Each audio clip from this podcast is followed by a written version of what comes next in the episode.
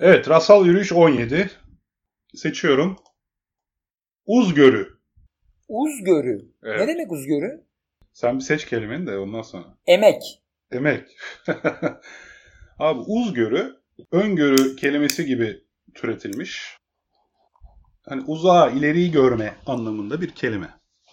Ha, öngörüye benziyor aslında. Ama ileri görüş. Hani öngörü biraz daha yakın dönemli gibi ama uzgörü sanki daha uzak. Hani fütürizm, fütüristler kullanır uzgörüyü. Ha, anladım. Emeğin geleceğini göreceğiz. Emek gelecekte neye dönecek? Oo, çok klasik konu ya. Aramızda 50 kere Ee, tartışmışızdır. Ya ama yo bence mesela bir şey var bir tane örnek vereyim. Konuyu açar bence. Bu mimar Hollandalı bir mimar var. Bundan yaklaşık 20-30 yıl önce galiba öğrencilerle şey çalışıyorlar. İş olmayan bir dünyanın mimari yapısı nasıl olur? Hmm, Yani sokaklar nasıl olur, evler nasıl olur? Çünkü çok. İş olmamayı da şöyle açayım. İş olmamak şu demek kaynakların sınırsız olması demek aslında bir açıdan da. ya da evrensel temel gelir falan var gibi bir şey. E, ama ama şöyle yani bu minimumda da olabilir ama iş, işi olmuyorsa bayağı mesela şimdi binaların hepsi dümdüz ya ve birbirine benziyor ya. İş olmazsa öyle olmaz. Yani özelleşmeler inanılmaz abartılmış durumda. Hani e, Yani istediğin gibi ev yapı- yapabilirsin ve bunun için gerekli inşaat malzemesini de bir yer sana bilabedel temin edebiliyor gibi düşünüyoruz değil mi? Evet, evet, evet. Dolayısıyla şey değişiyor, yapı değişiyor. Mesela orada yani mesela mutluluk üzerinden bir şehir tasarımı falan gibi şeylere gidiyor. Yani emek emek mesela nasıl değişiyor bakabiliriz. Yani geleceği görmek için son yüzyılda nasıl değişti diye bakmak lazım. Ben orada şeyi görüyorum hep. Yani makinelerle fiziksel emeği oldukça azalttık gibi duruyor. Ee, ama bunun karşılığında fiziksel emek işlerini çok arttırdık. Yani ne bileyim Hamal mesela şu anda çok var aslında ama robotlar makineler yapıyor. Araba var çünkü. Araba taşıyor eşyaları, insanları. Eskiden birinin taşıması gerekiyordu mesela eşyayı. Şu an robot taşıyor, makine taşıyor ya da öyle değil. Araç neyse. Valla ben Dolayısıyla benim diğer Heh. podcastlerimi dinleyenler bu verdiğim örnekten bıktı muhtemelen ama sana güzel bir fikir verebilir. söyle. Nick Bostrom at nüfusunu örnek veriyor. Diyor ki otomobiller evet. icat edilmeden önce Amerika Birleşik Devletleri'nde 28 milyon at vardı. Bugün 1 milyon tane var. Evet. Yani- Simbiosis'teki yerini kaybediyor. Gibi bir şey. Yani eee, ve o 1 milyonda sadece eğlence için var. İşte bir anlamda az önce bahsettiğin hani işin olmadığı dünyada artık sadece eğlence vardır. Eğlence demeyelim de sadece hobiler ön plana çıkar. Uğraşlar, kişilerin uğraşmaktan zevk aldığı, yapmaya motive olduğu şeyler ön plana çıkar. Çünkü kimse hayatını kazanmak için değil, vaktini iyi geçirmek için bir şey yapıyor olacak herkes. Doğru mu? Hmm. Çok ilginç değil mi? Mesela emeği hiç öyle düşünmüyoruz. Emek için illa acı çekiyor olmak lazım. İstemediğin şeyi yapıyor olmak lazım. Mesela bu da ilginç. Yani emek böyle bir şey mi abi?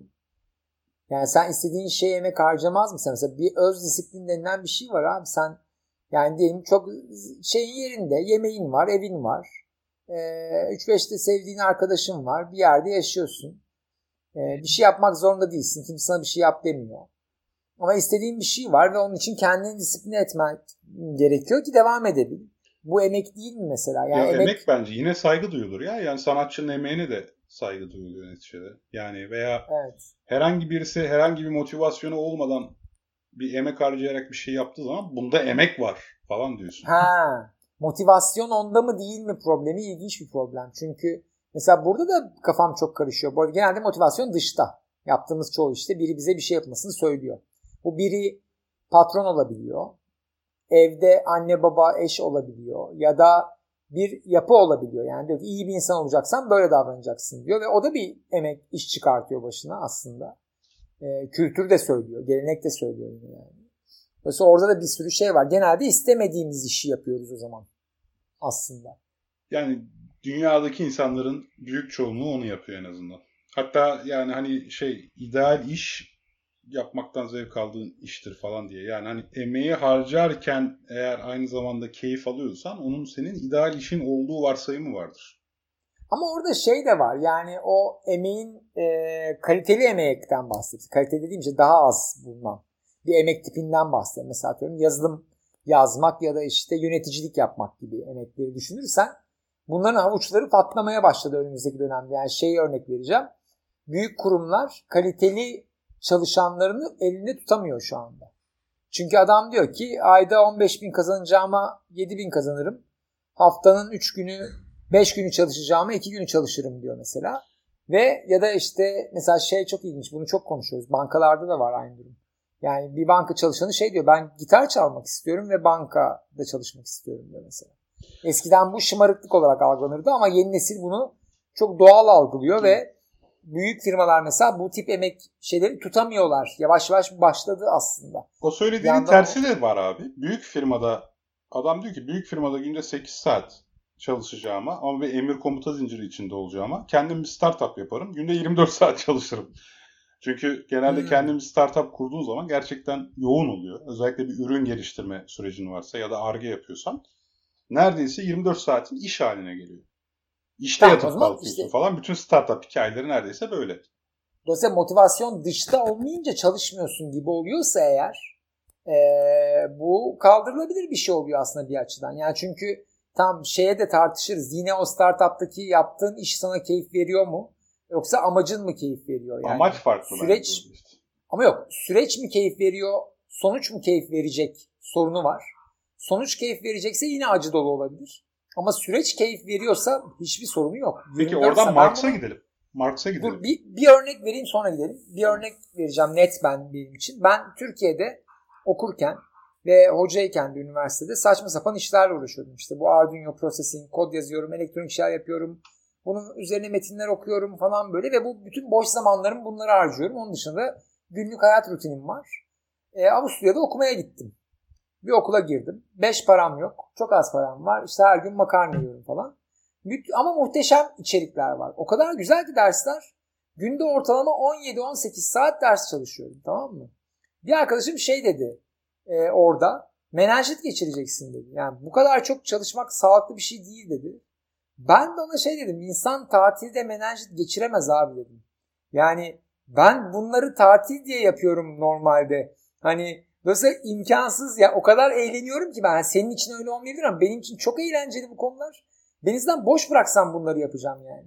Dolayısıyla orada bir garip bir iş e, algısı var yani. Doğal motivasyonunu bulmak gibi bir şey bu yani. Bulaşık yıkamaktan mı keyif alıyorsun diye sorarım ben. Bulaşıklar yıkansın mı istiyorsun? Bu farkı anladığında bulaşık makinesi olsa da bulaşığı elle yıkayabilirsin. Çünkü sen bulaşık yıkamaktan keyif alan biriysen bulaşık makinesine o bulaşığı verme kardeşim. ya. Al elinde yıka. ben şu an bahçeyle uğraşıyorum tamam mı?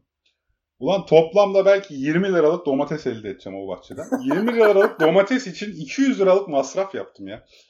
Yani şimdi bu anladın mı? Bu konu işte motivasyon, zevk, keyif falan olunca zaten Tabii. o tür trade-off yani o tür e, de, bildiğin matematik çalışmıyor işte başka bir şey var. Tabii. Yani net bir şekilde başka el. Emek işte şimdi emeği orada nasıl tanımlıyoruz lan? Hadi Marx'a gidelim yani. Nasıl tanımlayacağız emeği? Ben Marx için şunu söyleyecektim. Şimdi Marx e, diyor ki sermaye sahibi sermaye biriktirebiliyor. Hı hı. Yani mesela sen bir yerde çalışıyorsun, o şirket büyüyor. Evet. Ama işçi emeğini stoklayamaz. Emek birikmez. Evet. Tamam mı? Hatta Evet. kıdem tazminatı bu yüzden çıkıyor. Tamam mı? Doğru. Yani bu adam madem burada 10 yıl çalıştığı zaman 10 yıllık kıdem biriktirmiş olsun. Yani Avrupa bunu bu kafayla yapıyor. Yani sosyalist devrimi engelleyebilmek için kendi ülkelerinde. Bu Marx'ın fikirlerinden yola çıkarak böyle çözümler geliştiriyorlar. İşte biraz az önce ben Marx'a geçelim derken nerede diyecektim bilmiyorum ama ha, girişimcilikten, startup'tan bahsetmiştik ya. Hani Evet. adam başkası için çalıştığı zaman bir şey biriktirmiyor gibi hissediyor ama kendi startup'ı için belki en azından bu benim Ha. ve birikiyor. En azından bu yapı bana ait. Geliştiriyorsam en azından kendi yapımı geliştiriyorum diye düşünerek mi acaba daha motive? Evet günümüz gençlerine bakıyorum orada. Emek harcayacakları şeyde kendilerine bir katkı var mı diye çok net bakıyorlar mesela. Yani şunu demiyor. Şu an sömürüyorum ama ileride rahat edeceğim demiyor mesela. Şu an Sebat- sömürüyorum sebat ama bir sürü şey öğreniyorum. Şey Yok sebat, şey, sebat değil. Tam tersine mutual şey yani karşılıklı fayda var. Yani diyor ki benim bunu çekmem lazım. Bu benim karakterim için iyi bir şey olacak. Beni daha e, bilge, daha iyi üreten birine çevirecek diyor. Mesela o emeği o emekten öğreneceği deneyim için yapıyor. Mesela ben ben yapıyorum abi net böyle kendimden bir örnek vereyim. Ben ders veriyorum. Senede 4-5 ders veriyorum. Hangi dersi hangi yaş grubuma verebileceğimi seçebiliyorum. Bu çok büyük bir lüks biliyorum yani. Ama bunu kullanıyorum. Yani o emeği bir şey öğrenmek için yapıyorum ben. Yani öğretmek için yapmıyorum. Evet. evet. Yani insanlar- Aynısı benim için de geçerli. Yani gerçekten çok komik paralara üniversitede öğretim görevliliği yapıyorum. Ha işte. Hani başka hangi işi yapsam daha çok kazanırım yani o sürede. Gerçekten yani. Ama mesele asla orada kazanç değil zaten yani. Evet evet ben mesela ilkokula veriyorum aynı dersi. Yüksek lisansla ilkokula paralel ders verdiğimi biliyorum. Aynı içeriği. Benim böyle kafam açılıyor çocuklarla yapınca böyle yani ilkokuldaki bir tartışmayı üniversite seviyesine taşıyorum. Oradakini geri oraya taşıyorum falan böyle. Acayip ilginç şeyler çıkıyor ve öğrenmeye dair de şeyler öğreniyorum. Kendime dair şeyler. Mesela çok ilginç bir şey daha söyleyeyim mi sana? Çok iyi bildiğim konuları öğretmiyorum. Dersleri öyle açmıyorum mesela. Öğrenmeyi o an hevesli olduğum konuları veriyorum. E, bunun bir avantajı şurada var. Çocuklara o yüzden öğretemiyorum. Onlarla öğrenebiliyorum. Mesela alan açmış oluyorum aslında. Yani öğretmek yerine bir alan açma yapıyorum. Ve sıcak ve canlı olduğu için heyecanımı görüyorlar. Heyecanı paylaşma oluyor aslında. Sen de şaşırıyorsun orada. falan değil mi? Ders sırasında oha falan diyorsun böyle. Tabii tabii. Mesela ilkokul öğrencileriyle trollük çalıştık mesela. Yani trollemeyi nasıl büyükler üzerine uyguluyorlar? Hangi teknikle mesela atıyorum bir yetişkin geldi ve senden bir iş istiyor ve sen yapmak istemiyorsun. Nasıl bir trolleme yaparsın? Ya da bir yetişkine bir şey yaptırmak istiyorsun ama o yapmak istemiyor. Nasıl bir trolleme yaparsın? Ya da yetişkini uzaklaştırmak istiyorsun. Nasıl bir trolleme yaparsın diye. Bunları tartıştık. Çok ilginçti yani çocukların yorumları. Sonra çocukların velileri şikayete gelmedi mi ya? Yo bayağı aslında. Bizim çocuğumuza ne öğretiyorsun falan. Çocuğun bana öğretiyordu. Bir öğrenciye şey şey izletiyordum. Deney, e, çocuklar üzerinde yapılan deneyleri çocuklara izletiyorum mesela. Orada bir öğrencim şey dedi. Okul yönetimi bunu bize izlettiğinizi biliyor mu dedi mesela. Çok komik yani. Çünkü şey gibi geliyor. Yani ama basit mesela marshmallow deneyini izletiyorum. Hani bilirsin. evet, Çocuğun evet, önüne bir marshmallow koyuyorlar. İşte iki dakika yemezsen bir 15, tane daha 15. vereceğiz diyorlar. 15 ha. 2, 2 az 15. Evet. Ve orada onun acı çekmesini çekiyorlar falan böyle yani. O davranışlara bakıyorlar. Yalnız o Bunları deney izletiyorum. yeniden tekrar edildi ve e, deneyin ilk bulgularının pek e, güvenilir olmadığı ortaya çıktı ya. Hmm. Kapatmadan Evet hatırlıyorum istiyorsan. onunla ilgili bir yazı ya. Neydi? Baktım baktım geçen sene verdim ders. Hmm. Ya Hatta şöyle, bunu tartıştım çocuklarla. Yani bir deney nasıl yapıldığı zaman oradan nasıl bir çıkarım olur? Bu herkese geçerli olur mu? Ya aslında derdim şuydu. Düşünme deneyleri, düşünce deneyleri dersin adı. Evet. Bilimsel düşünce nedir? İşte yani alanla ilgili araştırma yapmak nedir? Bunu çaktırmadan. Çünkü ben oraya bilimsel düşünce desem hiçbir çocuk seçmeyecek. Seçimlik bir dersti. Hı hı. Düşünce deneyleri böyle. Deneyleri izliyoruz falan. Fantastik tartışmalar çıkıyor tabii orada. dinleyicilerimiz merak etmiştir. Hemen iki formunu da anlatayım kapatalım. İlk formu nasıldı? Evet yani çocukların önüne bir tane marshmallow konuyor. O Ben 15 dakika sonra geleceğim diyor e, araştırmacı. Eğer yememiş olursan sana ikinci bir marshmallow vereceğim diyor. Yani çocukların haz erteleme başarılarıyla daha sonraki akademik başarıları ölçülüyor ve görülüyor ki e, akademik yani gerçekten orada bekleyip 15 dakika bekleyip ikinci marshmallow'u hak etmek üzere sab- sabır gösterebilenler gelecekte de başarılı oluyor ve burada bu ilk araştırmadan çıkarılan sonuç haz erteleme becerisi, başarısı e, çocuğun diğer alanlardaki başarılarına yansıyor. Şimdi bir araştırmacı burada şüphe ediyor. Diyor ki ya bu çocuğun araştırmacıya duyduğu güvenle alakalıysa. O yüzden araştırma yeni prosedürlerle şöyle tekrar ediliyor. Birinci grup çocuğa önce az sonra size yeni oyuncaklar getireceğim deyip getirmeyen bir araştırmacıyla bir de az sonra size yeni oyuncaklar getireceğim deyip gerçekten getiren bir araştırmacıyla. Bu iki bu, bu deneyin aynısı bu iki ayarla yeniden deneniyor. Ve ve çocuklar birincisinde araştırmacı size yeni boyalar getireceğim deyip getirmediği için çocukların güvenini kaybediyor ya. Tabi buradaki çocuklar marshmallowları hemen yiyor. Hiç 15 dakika sonra falan beklemiyor. çünkü, çünkü herife güvenmiyorlar normal olarak yani. Adam az Evet. önce de boya getireceğim demiş getirmemiş pezevenk. Şimdi Evet. İkinci, ikinci durumdaki çocuklar ise büyük ölçüde sabrediyor ve acaba diyorlar geriye dönük olarak. Birilerine kolay kolay yani birilerine güvenebilen dolayısıyla dünya ile ilgili görüşü daha güvene dayalı olan, olan çocuklar mı acaba akademik ve sporda daha başarılı olabiliyorlar? Hmm. Çünkü Yani aslında galiba biz de benzer bir yere geldiğimizi hatırlıyorum çocuklar konuşurken şundan bahsettik. Bir çocuk dedi ki annem yapsa atıyorum beklerim babam yapsa beklemem dedi. Heh, işte bak Mesela şimdi burada şunu söylüyor. Aslında bence şurada çok önemli şey. Güven ortamında yetişen çocuklar daha farklı uzun vadeli düşünebiliyor. Güven ortamında yetişmeyenler daha kısa vadeli. vur kaç yapıyorlar. haliyle. Ve gerçekten de doğru yapıyorlar. Çünkü mesela Türkiye'de de aynı durum yok mu şimdi? Zemin çok hızlı değişebiliyor bizim ülkemizde. O yüzden vurkaç oranı daha fazla. Tabii, Atıyorum işte Kuzey Avrupa'da zemin daha zor hareket ediyor. O yüzden uzun vadeli strateji daha fazla. Dolayısıyla mesela dünyada kısa vadeli çözüm gereken yerlerde Akdeniz iklimi Orta Doğu daha başarılıyken uzun vadeli çözüm gereken yerlerde Kuzey Avrupa daha başarılı mesela. Yani bak iklimle şeyin e, zamanın alak ilişkisi var, korelasyonu var yani. Çünkü ben bunu şeyden hatırlıyorum. Pakistanlı biri vardı. Maaş ile ilgili bir kemer tasarlıyordu. Ve nedeniyle kaybolmuş insanlar. Kemer tasarlıyor ki böyle hani acil durumda kemeri tak. Kemer sana çıkışı titreşimle haber versin. Sen yürüyerek git. Ve tasarlıyor yıllardır bir arkadaşım. Bir gün şey sordum ya Pakistan'da böyle bir kemere ihtiyaç var mı dedim. Ha yok abi dedi bizde dedi tren bozulsa herkes bir yolunu bulur. Çıkar kimse öyle bir şey olmaz paniklemez dedi yani.